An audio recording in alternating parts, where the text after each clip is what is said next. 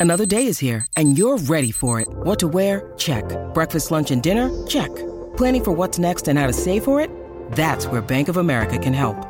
For your financial to-dos, Bank of America has experts ready to help get you closer to your goals. Get started at one of our local financial centers or 24-7 in our mobile banking app. Find a location near you at bankofamerica.com slash talk to us. What would you like the power to do? Mobile banking requires downloading the app and is only available for select devices. Message and data rates may apply. Bank of America and a member FDIC.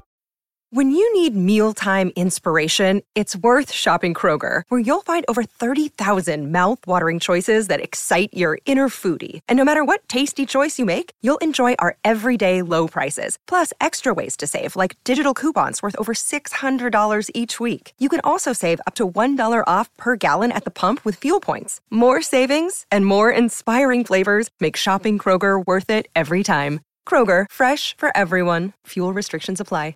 Hello, everybody. This is Marshall Poe. I'm the editor of the New Books Network. NBN listeners like to read books and buy them. So we thought we'd tell you that right now, our friends at Princeton University Press are having a remarkable site wide sale. You can get 50% off books, including ebooks and audiobooks, with the code 50, F I F T Y, at checkout until May 31. You can save some real money on Princeton University Press books. I encourage you to go there and check it out. Welcome to the New Books Network. I was getting ready to leave for a meeting, but a letter from Mama's older brother is an important event in our home. So I gathered with everyone else at the kitchen table around steaming cups of tea as Mama read aloud from Uncle's thick missive, slowly deciphering his archaic cursive German Kurrentschrift. What interested me most, of course, was the political intrigue. After a putsch in 1923, Spain now finds itself in the hands of General Miguel Primo de Rivera, right beside the king, who's referring to the dictator as his own Mussolini, and he evidently says that with pride. This is G.P. Gottlieb, host for New Books and Literature, a podcast channel on the New Books Network. And today I'm talking to Judith Berlowitz, author of Home So Far Away Reading several years of diary entries, we learn about the life of the author's distant relative, Clara Philipsborn. The diary opens with Clara, a 35 year old chemist living with her family in Berlin, as she prepares for a trip with her mother and sisters to visit their Uncle Julius in Sevilla. Clara is passionate about communism, which she hopes will solve global issues of inequality for both workers and women. But the 1930s are filled with riots, large scale destruction, and civil war in Spain, where Clara now lives. Also, there's the Nazi uprising in the rest of Europe.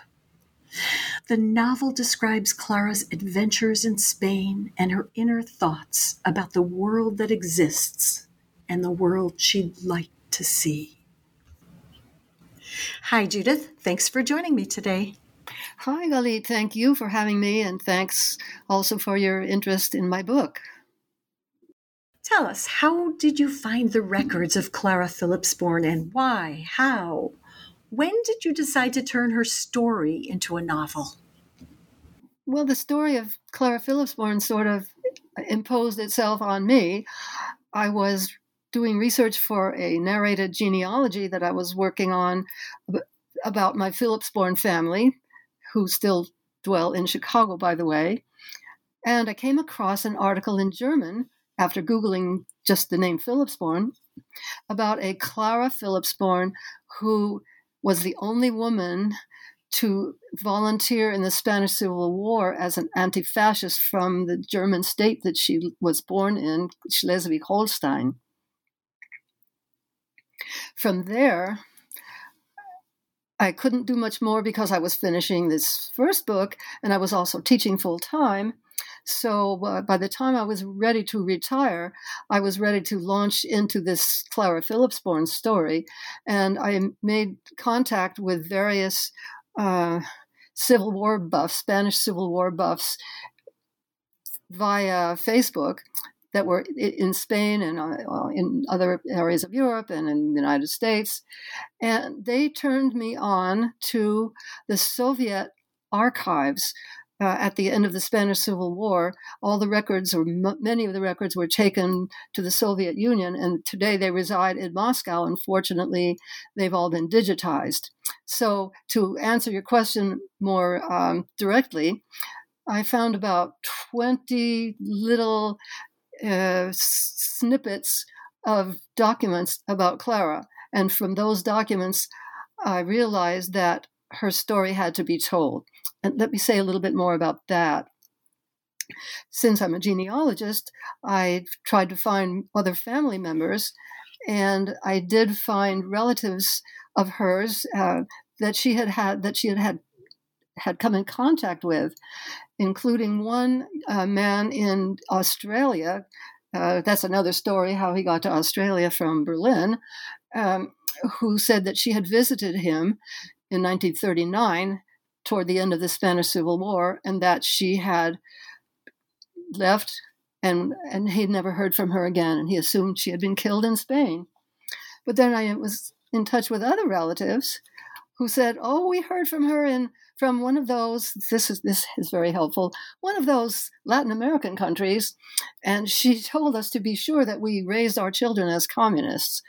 And so, given that. Um, there were there was so many there was so much information so much of it was conflicting the end of her story was so conflicting that i she needed a voice and i had to give her that voice so that's how i decided to write about her and that what i would write about her would be her diary Mm.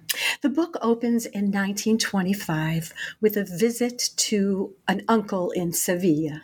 Why has Uncle Julius um, kept his Jewish origins a secret from his wife and family? Well, and that's a good question. In order to answer that question, you have to know something about the history of Spain and Spain's official attitude toward minority religions, the, the majority religion being Roman Catholicism.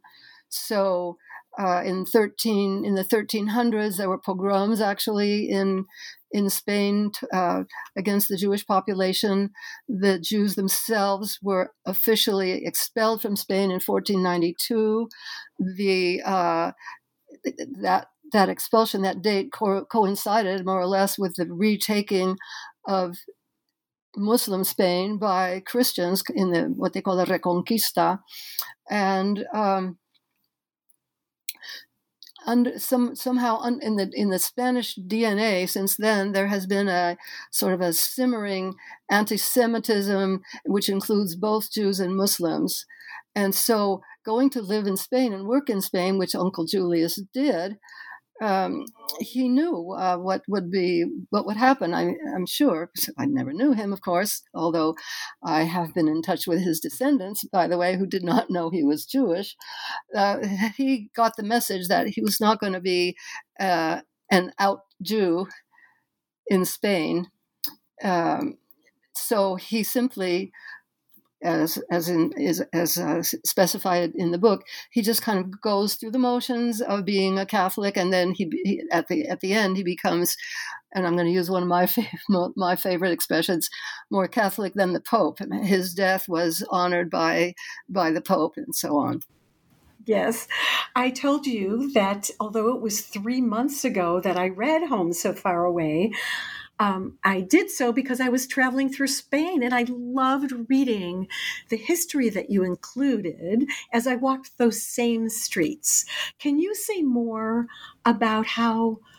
Clara and her family struggle to celebrate Passover in Sevilla. Because I have to tell you, just three months ago, what I see in Spain is a welcoming of Jews to see their history, I, I just read that a Michelin starred restaurant just opened in Barcelona. So they're really trying to get back the the communities, at least as tourists. What they are. It's kind say? of a fad in Spain now to uh, to be pro Jewish, not so not so pro Muslim, but pro Jewish, and Jewish communities are now being recognized. And there's um, the archaeologists are doing their doing their due diligence um, but um, can you repeat the question again, please? Ah, I wanted to know about the Passover, the celebration oh, the Passover, that yeah. they have. Yeah. Um, Well, it, it occurred to me that if they were going if if Clara and her family were going to visit Spain, going to visit their uncle in Seville during Holy Week, that uh, if it, since it was 1925, the Catholic Holy Week coincides with Pesach. And so that became an, an issue for, for, for the family. How can we go to Spain during Holy Week if it's Passover time? And um, so I, I sort of created a, um, I don't know what you call a knockoff Passover ceremony or a wannabe Passover ceremony in the book that that uh, satisfies the family to a degree, and it also wakes up the uncle a little bit to his Jewish heritage. I thought it was very moving and beautifully, beautifully done. So the family in Germany, they start seeing anti-Jewish signs, and Clara and her sisters question their mother, who says, "We have lived in Germany for centuries. We are Germans first. Clara has something to say about Herr Hitler in 1930. Can you talk about that a little about Clara's vision?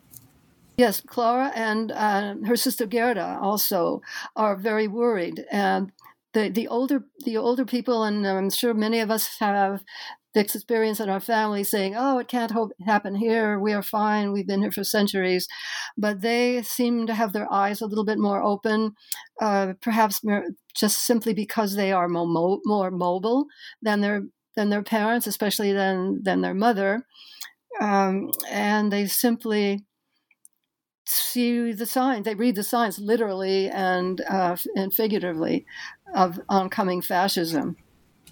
Let's talk about how Dr. Albert Einstein helps Clara with her dream of uh, working in Spain. So people ask me that question and they say, Is Einstein really in this story?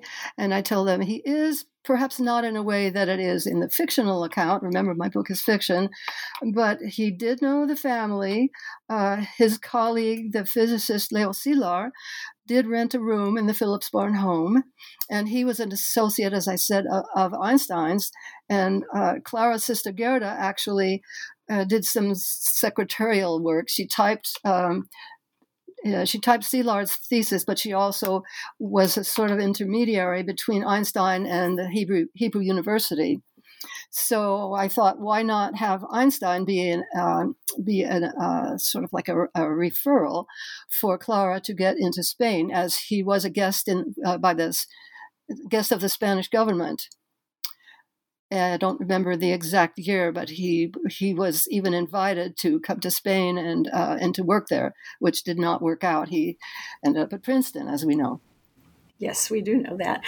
Um, aside from being a chemist, Clara's passion is communism. Can you say a word about that? Uh, aside from being what? Excuse me. A chemist.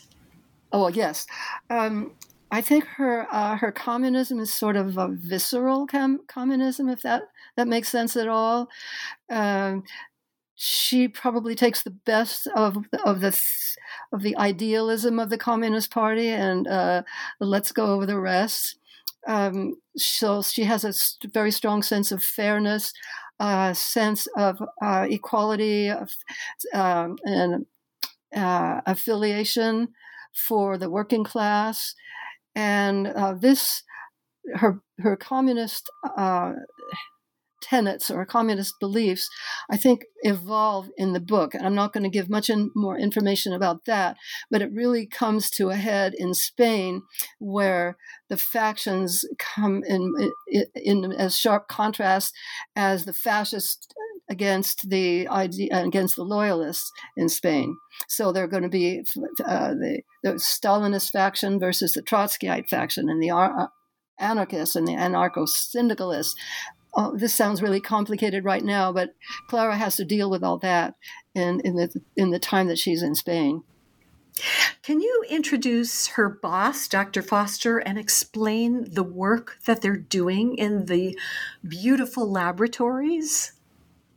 Uh, this is Mary Louise Foster, who is an American, who was an American uh, chemist and physicist, I believe. And she uh, was associated with the American Association of University Women.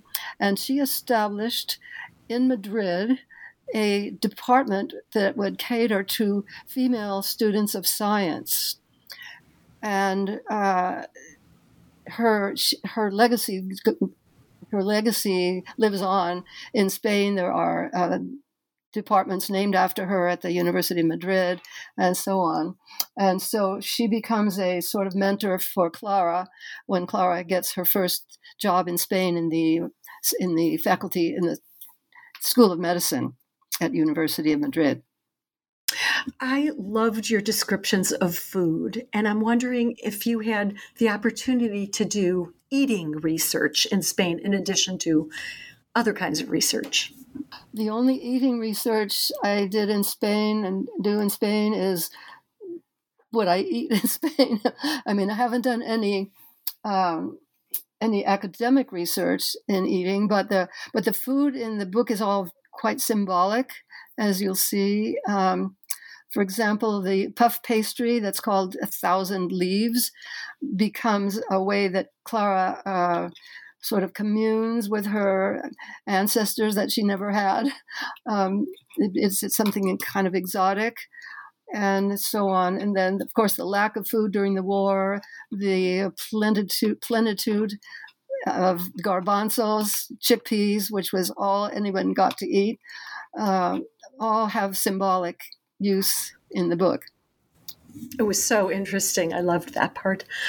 Clara describes a lot of flux in the country a new constitution, riots, burning of churches, a new role for women, and less controlling role for the Catholic Church. Can you say more about what Spain was undergoing in the 1930s? Oh my goodness. So, um, what Spain was undergoing in the 1930s had a very, very long history. Uh, I love to, to think of Spain's 18th century uh, that that people have described as two Spains. Uh, there's as much. It wasn't in terms of left and right, as in terms of uh, bring back Spain's old glory, make Spain great again, and where Spain could go. Uh, it was influenced by the French Enlightenment and by French writers and so on. So by the time the 30s come along, there is also the element of um, almost a feudal agricultural system in which p- people work the land that they don't own, uh, surrender the goods to the uh, to the landowners, and many of the lands were owned by the church itself. So these this these issues of of inequality, of, of the work problems, and of the hierarchy and domination of the church come into power uh, in the Spanish government so that uh, there are specific political parties that represent anti clericalism, uh, equal, equal rights, equal rights for women, the vote, and so on. But but again, based on a very long history in Spain, it didn't didn't wasn't just born yesterday, as it were. Mm-hmm. Clara is a single woman, but she enjoys men. A couple of nice flings. One is with a student. Can you say more? Yes. Um, as I said, you were you were mentioning Clara's uh, passion for communism. Clara is a passionate woman. Period.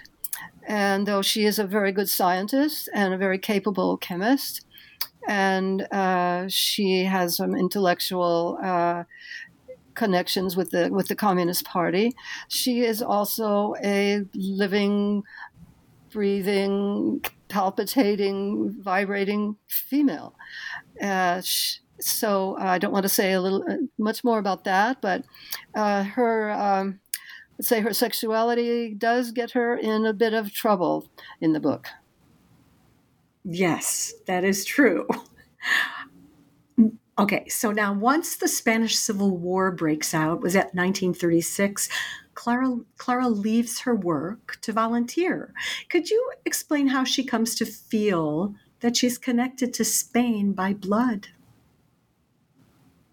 Yes, I, when I use that term, I'm thinking of again the visceral connection. So your your your visceras have blood in them, but also because she ha- she touches blood while she's healing, while she's working on people uh, that have been injured in the war.